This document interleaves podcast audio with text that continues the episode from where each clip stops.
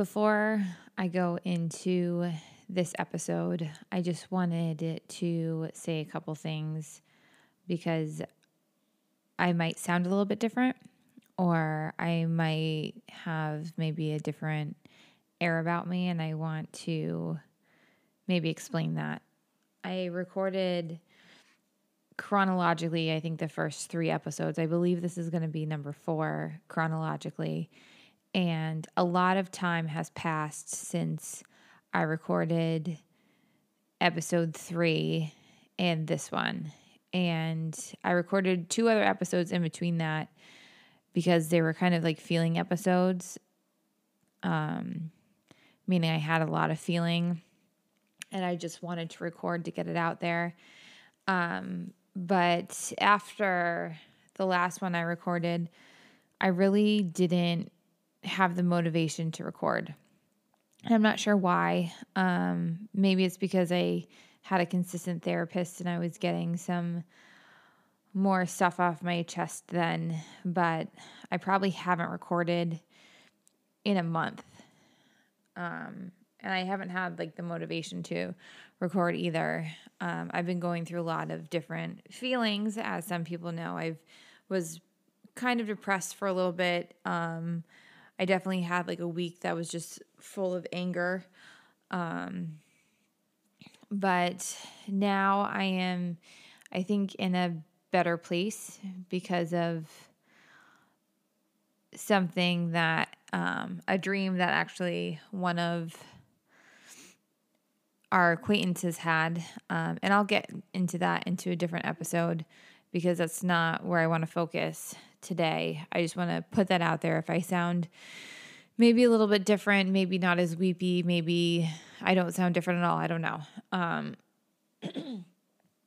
but I wanted to also say that there's two major things that happened that gave me some motivation to start recording again. Um, the first one is I went to this help group, therapy group. I wouldn't call it therapy group. Um, some sort of group that the National Guard family program put out, and it was meant to help survivors of family members who died by suicide. When I say it was supposed to help, um, I mean that when we got there, I believe the people putting it together were meaning it to be like a group discussion session. But what it really turned out is a lot of really angry people. Mostly, I was the only spouse there, um, of angry parents trying to figure out why their child had died by suicide, why they chose that route. And although everybody, well, I guess no one really blamed the military solely for it. There were, we're all there because we are all in the military or our loved ones were in the military. And I'm not saying that everybody in the military is suicidal, but I just feel like they were lost. They didn't know who to talk to about their loved ones' issues. And even one of the main people addressed my about my husband where I didn't know who to talk to and it's not that I didn't know who to talk to it's that regardless if we were on a base or not on a base I wouldn't have necessarily gone to his commanding officer. I still would have talked to our friend John. I still would have talked to his friends before I talked to any commanding officer. And it's nothing against his commanding officer. It's because mainly if my husband sought mental help, was telling somebody about the feelings that he had, he would have lost his job. And that was very important to him. And I didn't want to take that away from him. So I wouldn't, I would have gone every avenue possible not for him to lose his job. But unless, you know, he was actively saying, I'm suicidal, I want to kill myself, then I would have said, okay, that's it, we're going to the hospital, I don't really care. Um, but back to my point is that it seemed lost on there was no advocacy, there was no person there or solution to all of these problems. There was just a lot of anger and a lot of talking and it didn't to me it wasn't overly helpful in a healing process, but it was helpful in a motivational way where maybe I can find an advocate or I can be an advocate or I can get stuff rolling in order to provide better mental health for military veterans and people in the military because that's what they need. They don't need to be told to toughen it up. They don't need to be told that, okay, well, if you go seek help, then you'll lose your job. They need to stop manning up this shit and maybe Ted Lasso it a little bit and take care of the people that take care of the country. The other event that I had, and it wasn't really an event, it was a walk I had with my friend Rachel. Her husband is a pilot in the unit that John is in, and I love them both dearly. Rachel is a art therapist, or she's going to get her art therapy um, certif- license certification. I'm not sure what it is. I'll have to clarify her. I hope one day we'll I'll have her on, but I'm definitely going to um, promote her stuff. And she and I have a lot of the same thoughts, but she, when talking to her, she's just, she heals your soul. When I talk to her, I just always feel better and I feel calmer and I feel that she understands a lot of the stuff that I was going through and she's able to talk to me very just like a human but every time I talk to her it's like she hugs my heart and our walks are insanely productive. And she is planning on kind of doing the same thing I'm doing, but more, well, just through a different medium, using her artwork versus me talking. I'm not good at art. um, but I am pretty good at talking. So hopefully, between the two of us, we can somehow change or be the starting people to make a change at some point to how military members are treated and how they are dealt with in terms of mental health issues. Because we can't keep sweeping it under the rug like it's not there. You can't just say, okay, if you get help, then you're going to lose your your job it's not going to make depression, it's not going to make suicidal ideations go away. They're just going to be hidden and they're not going to be discussed until someone is on the brink or they take their own life, which clearly has happened.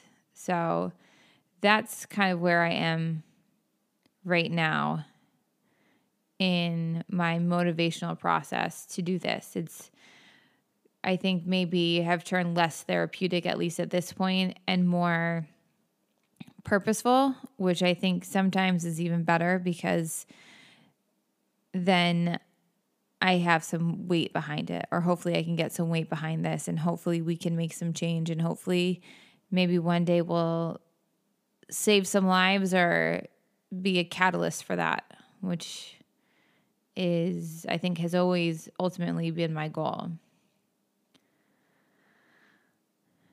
So, jumping back in, um, here is episode four of Died by Suicide.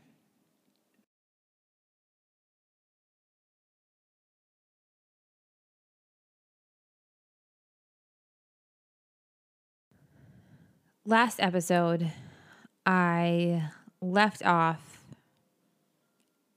after getting the death notification of John. My brother and sister in law stayed the night. I know some of his friends came down. I know the Bahuniaks came down. I know Scott and Adam, his two really best friends, in addition to John, were here. My uncle and my cousins, I think, were over. I can't remember a lot. That night, I slept for a couple of hours, probably four or five. And then something woke me up, and then I was just up. I think I was up at about four o'clock. When I woke up, I had a lot of anxiety. Obviously, my husband just died. But I also knew that the next day or so was going to be me just calling and telling people that John had died and making plans and basically starting a really tough journey to say goodbye to him. I had to let my boss know. So I emailed him around 5 to have to give me a call. He usually wakes up pretty early. So he gave me a call I think around 5:30. And I told him and it was the first time I had ever heard him say fuck. He literally just yelled in the my the phone, "What the fuck? No!" Like just no. And that was kind of pretty much everybody that I talked to that day. I called. Well, I would text some people, and I said, "Can you please give me a call when you get a chance?"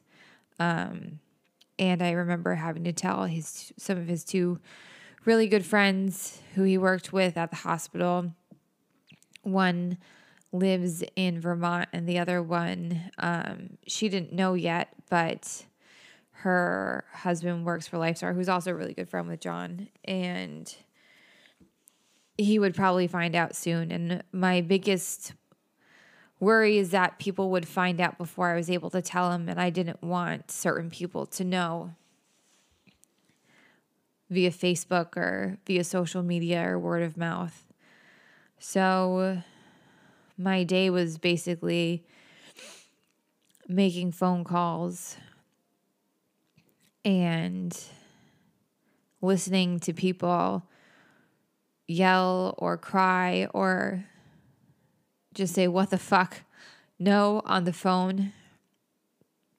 And it's like reliving that trauma over and over again because now it's not just your heartache, it's you're passing your heartache on to everybody else. And I hate doing that. I if I could take everybody's pain and sorrow and just put it on myself, I would do it and I would just live through it and figure it out, but I just I felt so bad putting it on everybody else. That morning, around 10 o'clock, I had a meeting already set up with a liaison from the Army. She, I actually still don't know her official title, but I call her the Death Lady, and she is amazing. She is, her job is to basically help families through every step of the process that comes with a military death. And sometimes she just kind of showed up and just hung around if I needed anything. Throughout the whole process, she would give me rides places, she would call people. If I didn't feel like calling somebody, I could ask her to do it, which was helpful sometimes. Well, helpful a lot of the time, but she was and is amazing person. Um, but I had a meeting with her and I saw John's parents for the first time, which was since, you know, we found out the night before, which was awful and heartbreaking and you know, once again, a terrible experience. My sister in law took Jack to her house because I didn't want him to go to school because I wanted him close by but I didn't want him to see everybody sad because he's a very intelligent kid and I needed a good way to tell him, but I didn't want him to know quite yet. So Piper stayed home and she slept. She was still taking morning naps then, which was fine. But which is good also because she still liked to snuggle every once in a while and just feeling the weight of her on my chest was just so therapeutic at times. It was a blessing and I don't know how I could have gone through all of this without my kids. As crazy as it seems, but even at 5 and 1 they're just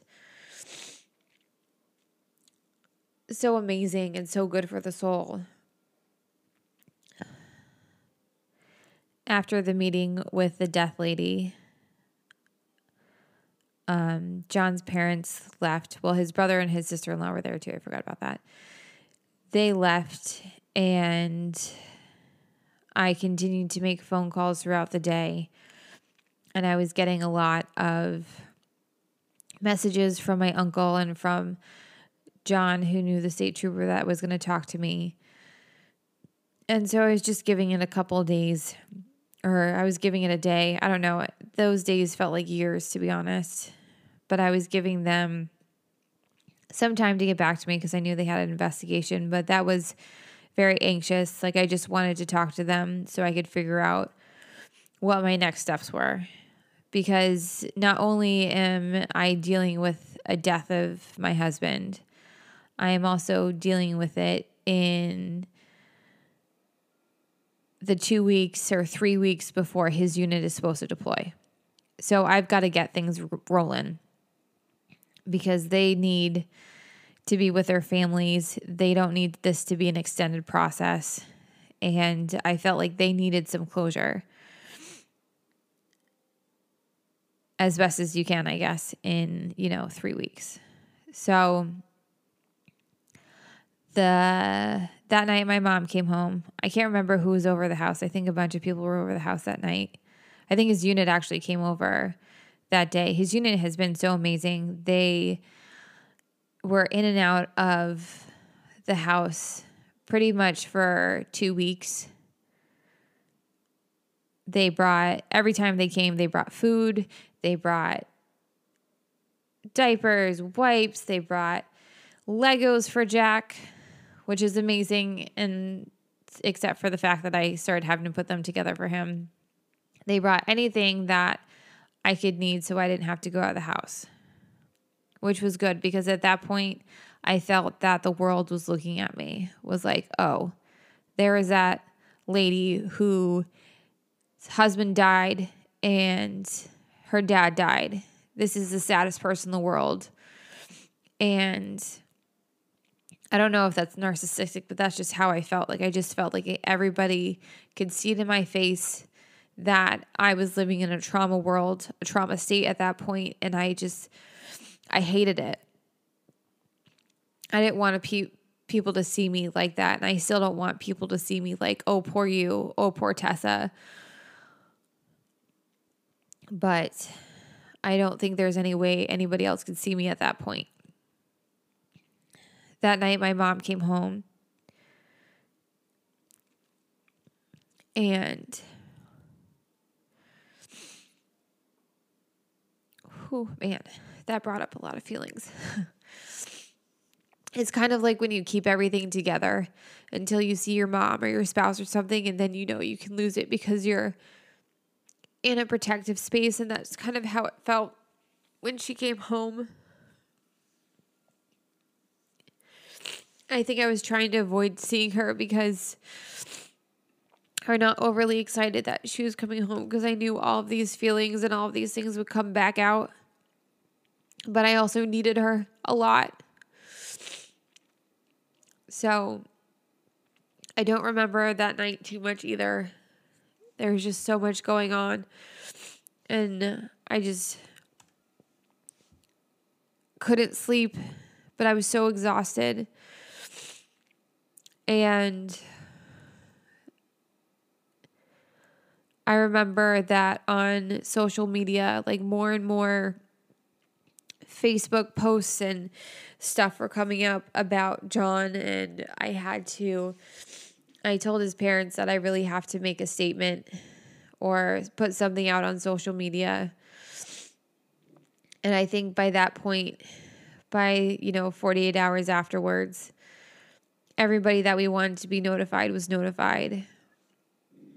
And so I think the next morning around 5 a.m., I put something out on my Facebook.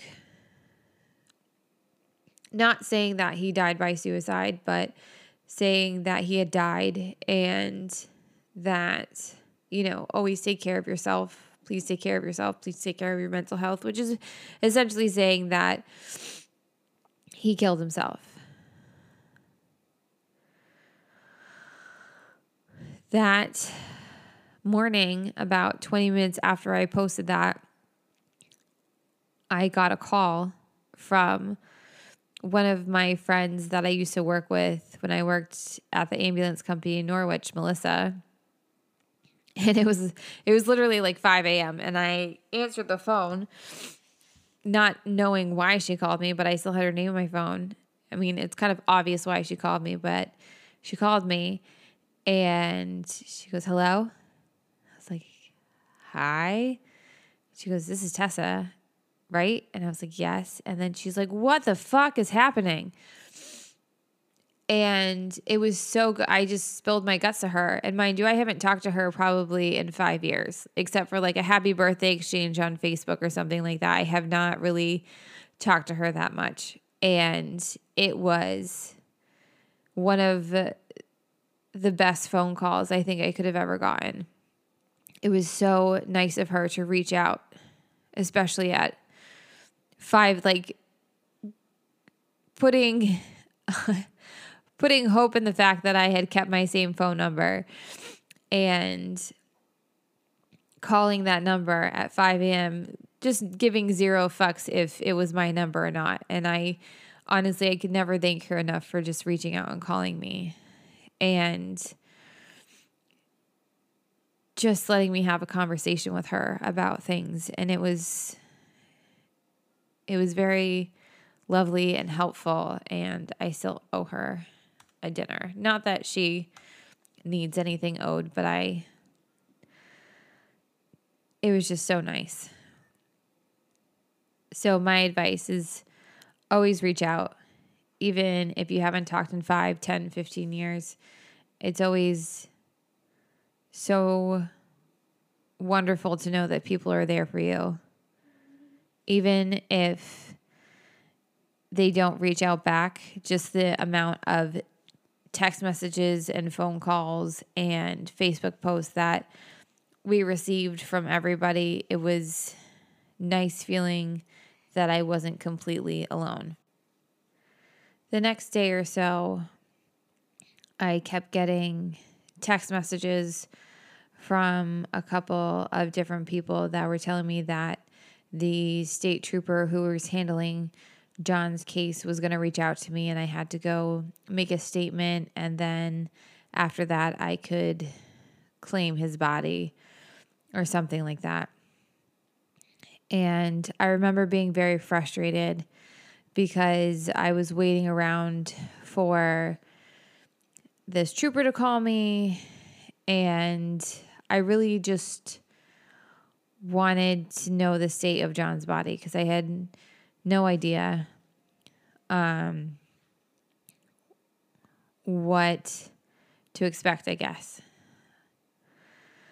It came to a point where I actually called the troop that he, that this state trooper was attached to, and yelled at the state trooper that was kind of assisting the other state trooper, but didn't really know too much about the case. And it was, I think, one of the only times I really lost my shit through this whole process. And I think it was because I really missed John and I wanted to see him. I just wanted to, I guess, hold his hand. I remember just wanting to hold his hand one more time. And I felt that the only way I could do that was by talking with this trooper and figuring out how I could see him.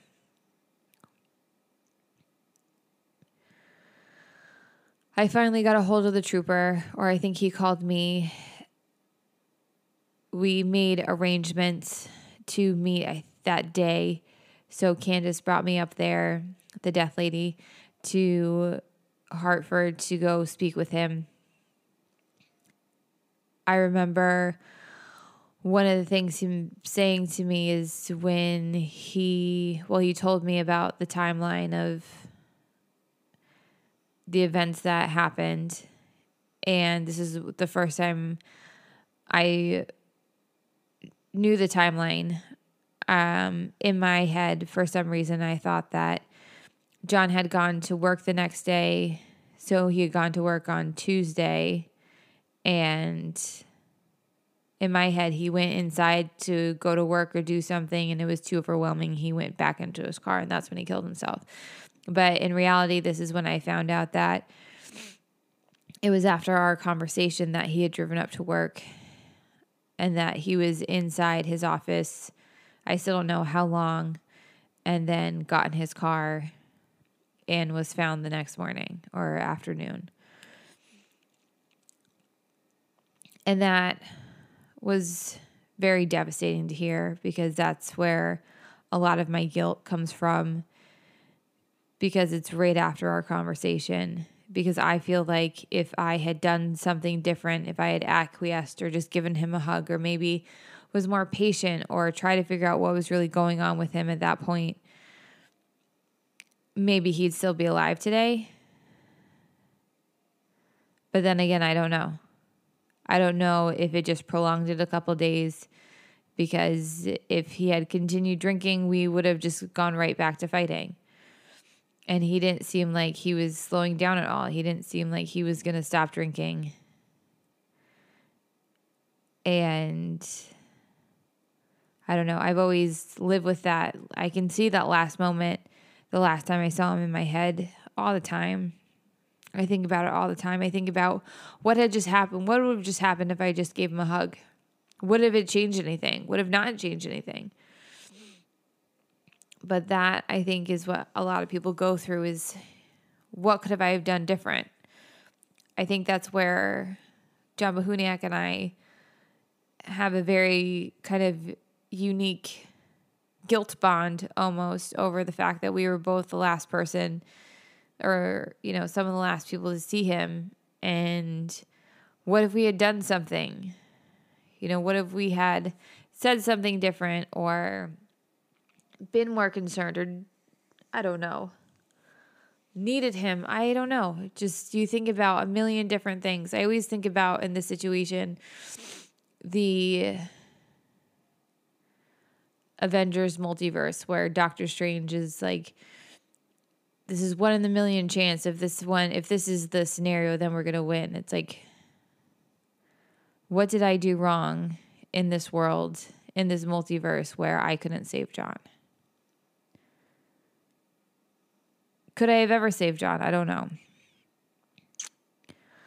I was listening to the Jordan Harbinger podcast, and he does these Feedback Friday. Sorry, totally forgot what they were called. It's not Flashback Friday, it's Feedback Friday. And he had a letter from someone who was very concerned about their friend. Their friend was a very intelligent person, but very stagnant in their life, and just had decided that at some point he was going to kill himself. And I wonder if that's where John's life was, if that's where his constant state of mind was, where instead of deciding to die by suicide, every day he was deciding not to. Every day he was fighting that battle. And I just wish that he would told me more about that battle. I wish he let me in a little bit more. I felt like I had a, a decent amount of insight into his feelings. I knew when he was angry. I knew when he was having a rough time. I would do my best to talk to him about it. a lot of it would be while he was drinking. That's the only time he would really open up to me. And I always try to do my best, I feel like. I think had there not been a deployment coming up, had there not been actually I don't know. This I don't know if this was always going to happen in his life. I don't know if I could ever prevented it but I know it happened. And I know that I am working through and trying to help it from not happening it to other people, not happening to other people. Back to the state trooper. So he had told me the timeline, and then he told me when he arrived on scene that he had seen the car seats in the back of John's car and this statement had always resonated with me. He was like, What the fuck are you doing, man? And that's always, like I said, stuck with me because that's how I feel too. It's like if you hate me, if he had hated me, if he didn't love me anymore, if he wanted to be with somebody else, I don't know. If I just wasn't the person that he wanted me to be, that's fine. But we could have worked through that. But the kids, man, I just wish he would have stuck it out harder for the kids. But at the same time, here goes this constant battling of thoughts and feelings and everything else that goes with this is Jack got to know the best parts of him. Jack got to have amazing memories of his dad. And he's still young enough that he doesn't hate his dad for what he did. And I'm so grateful for it that he was able to have that time with John and that he still thinks about his daddy all the time and he still talks about his best friend all the time because I have a lot of anger and I have a lot of sadness that goes with any memory that's attached to John. I, you know, always say that if I ever saw him again, I would give him the biggest hug in the world and just punch him right in the face afterwards because of how angry I've been at him for leaving us. For leaving his kids for leaving his friends. And every moment of happiness that I have, I always wish that he was here to spend it with me. But he's not. And then that makes me mad, and I'm trying to have these moments of happiness without having immediate anger and sadness afterwards, which is really difficult. after I gave my statement to the state trooper, um,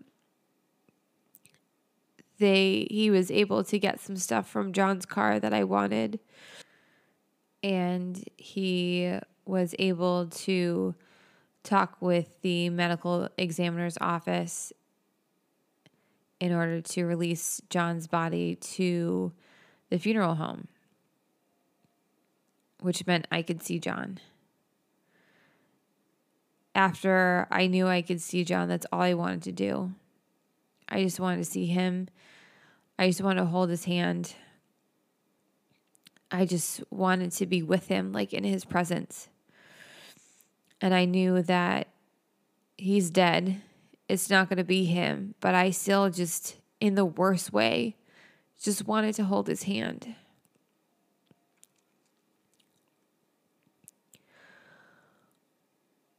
we use the Duksa Funeral Home in Newington, which I highly recommend. Not that I'd ever, not that I'd ever thought that I would ever be on a podcast recommending funeral homes, but they were absolutely amazing. I think I was able to see John the next day after I talked with a state trooper. And it was a very sad experience seeing him like that. It was very heartbreaking, but it felt like it was my only my personal goodbye to him, where it was just him and me talking, and I was able to say goodbye without the ritual and the fanfare. And that was really important to me. And it was really important just to see him and just to hold his hand and talk to him, which I did. I was very nervous about seeing him. I was very anxious to see him. And he looked good. But I knew it wasn't him. As soon as I touched his hand, it was cold. And he was never cold, he was always hot all the time. He looked at peace though. And I remember I held his hand and I cried and I said, I'm sorry. I'm sorry I couldn't fix you. I'm sorry I couldn't help you. But you also didn't want to fix you. And that's how I really feel. I feel like it was just he was too far down this rabbit hole and he didn't he didn't he couldn't think of being fixed. He couldn't think of a way out. I think after I was so upset with him for drinking and seeing him drunk that he just was like, I can't do this anymore. And instead of getting him help, he made a terrible decision. But it was at that moment that I felt an incredible amount of strength and the willingness and the wanting to be there for my family and be there for our friends and his family and especially his unit in the subsequent goodbyes that we were going to have through his wake, through his funeral. I felt like I needed to be strong for everybody. I felt like I needed to not fail them because I felt that I failed John, but I couldn't fail his unit. I wanted his funeral to reflect the good parts of him, the amazing person that he was. And I wanted to be the strong person that I knew I could be and not be crazy or crying all the time and screaming and throwing plates and getting shit faced or whatever. Although everybody gave me the space and opportunity if I needed to. So many people said that if you want to throw something or if you just want to get hammered or you want to go ahead and do this, but I just I just didn't. I felt like so much of my life was out of control at that point that I just wanted to be in control of my emotions and my actions. I wanted to be able to control some parts of my life, and I chose to be able to control myself. I also felt that if I was screaming or carrying on or being, you know, out of control, crazy, or throwing shit,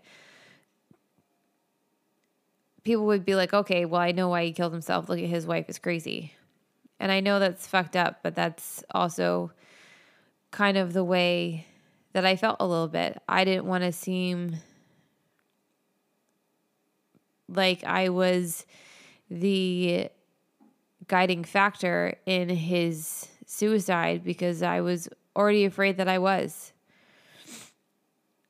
I was afraid that I was the reason why he decided to kill himself.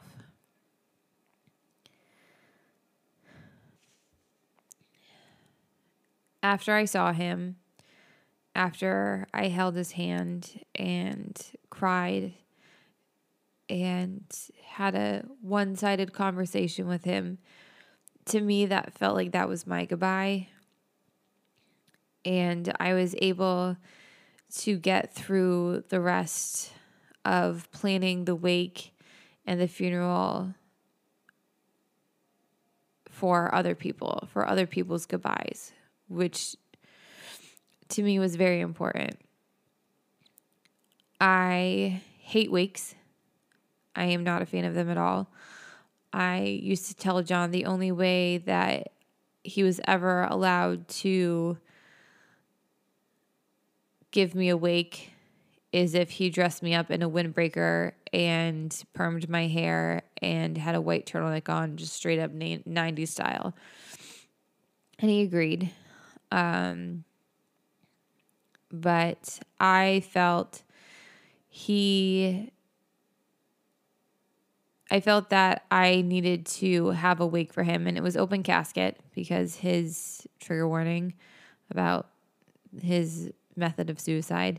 His head was intact. It was the funeral home did a great job making sure that no one could tell really where he had shot himself. And I felt that it was necessary for people to see him. I think it was a big closure moment because I think if you just see a closed casket, it might not be real. It might not be, holy fuck, he's definitely in there. It might just be a wooden box with a lot of people crying around. And I think some people needed to see that it was, in fact, him. So I did an open casket wake.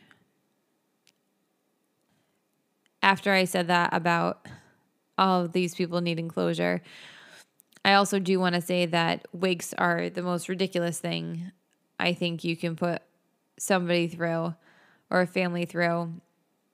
It was just, I think, two or three, maybe even four hours of people walking through a line, crying, hugging you, being upset all where you're supposed to stand there in heels, at least for me, and be poised.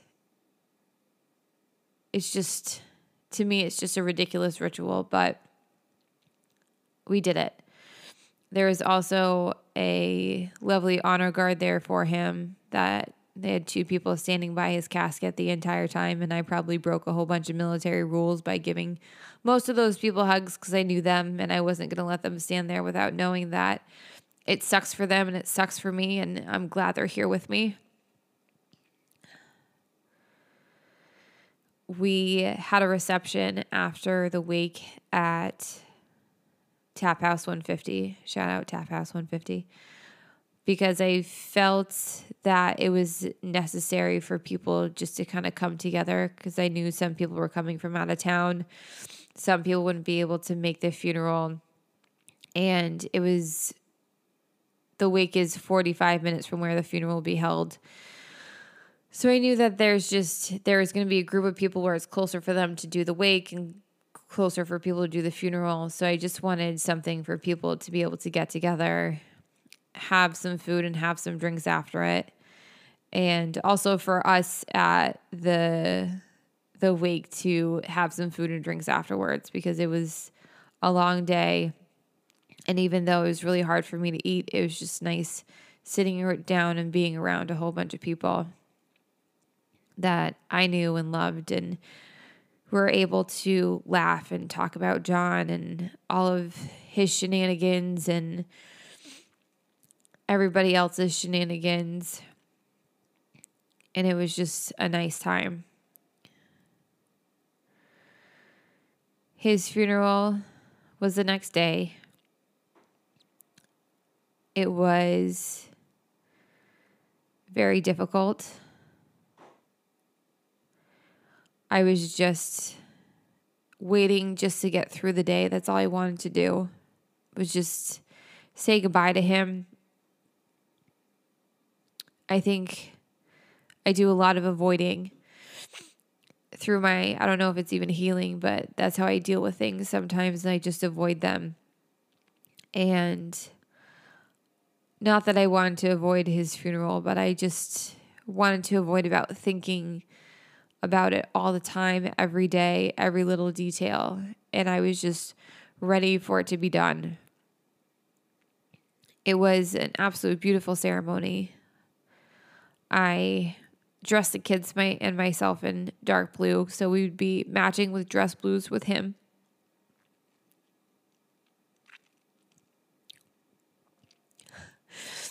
The first AV or the first mountain ball we went to, he had the pink and green army uniform. I had a dark blue dress on. The dress code technically for the army at that point was the dress blues and I had gone around making the joke that I was in my dress blues. It was a silly joke, but some of the older people seemed to like it. After the funeral, we had a nice reception at the Coast Guard Academy. The funeral was at the Coast Guard Academy. It was lovely, but it was also really scary just to go home. Even though I had my lady squad, my mom and my grandma and my aunt, who, if there's any disaster anywhere, if you need them, they will mobilize and be there and do laundry and dishes and watch kids and do whatever you need them to do because they're that amazing all the time.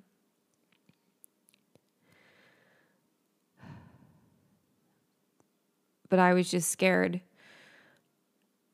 After that funeral is has been I guess the start of my brand new life and not in like a exciting I just moved across the country for a new job and a beautiful house. It's my new life with two kids that I have to make sure that I don't fuck up and a family that I feel so bad that I put them through this and that they're hurting and a unit that I feel bad that they're hurting.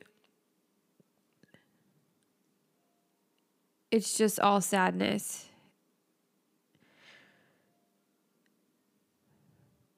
But I will say that it has gotten better.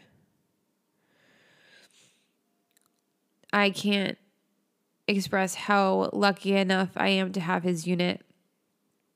They are absolutely an extension of my family, and I don't know where I would be without them. They put together a beautiful ceremony for John at the facility, and he had his helmet and different parts of his uniform that they memorialized for us. I was able to give a little speech there, which I had to cut out a lot of jokes I was going to tell. I'm not good at being serious all the time. John and I were never good at being serious all the time. And I do better when I can make people laugh, but it was just not the correct venue for that. It was it was just sad. His funeral was just sad. It was very different from my dad's where it was a remembrance, it's big look at how he lived, he had all of these things and it was remembered all of these good times where we still remembered John's, but it was much more of a mourning. It was much more tragic. After that ceremony, I remember looking at my mom and I'm like, I'm done saying goodbye. Like, I just can't say goodbye anymore. Shortly after John's funeral and his service at the facility. The guys left, their unit deployed. And I have been working on putting my life back together. I have a great group of the spouses that are obviously spouses of the guys that are deployed that we have a text group and we get together and it's so amazing to see them. I have a, some of my own friends, I have family, but it's still really difficult. It's still hard not to feel alone all the time. And I still think to myself that, or I still have these moments where I kind of look up and, like, yep, John's dead. Like, he's not just gone to work, he's not gone on deployment. He is not in this world anymore. And those little moments of reality always just suck. but I'm doing my best to heal myself. I am trying to work on myself from the inside out. I'm doing my best to be there for the kids, be there for myself, and be there for my family because I think that's the only way that I can move on is by helping others and turning this pain into something productive.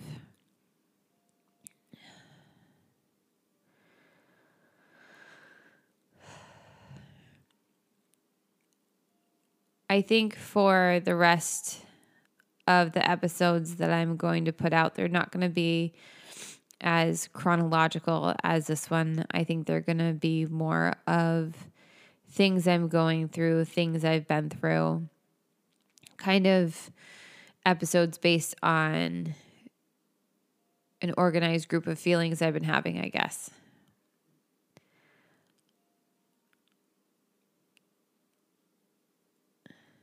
The one thing I do want to ask of anybody listening, anybody hurting, is just to please talk to somebody. You're not in a hole you can't climb out of. You just can't see the top. You can't fathom the top. But it's there. You just need to talk to somebody. Please don't stop talking. I'm not going to.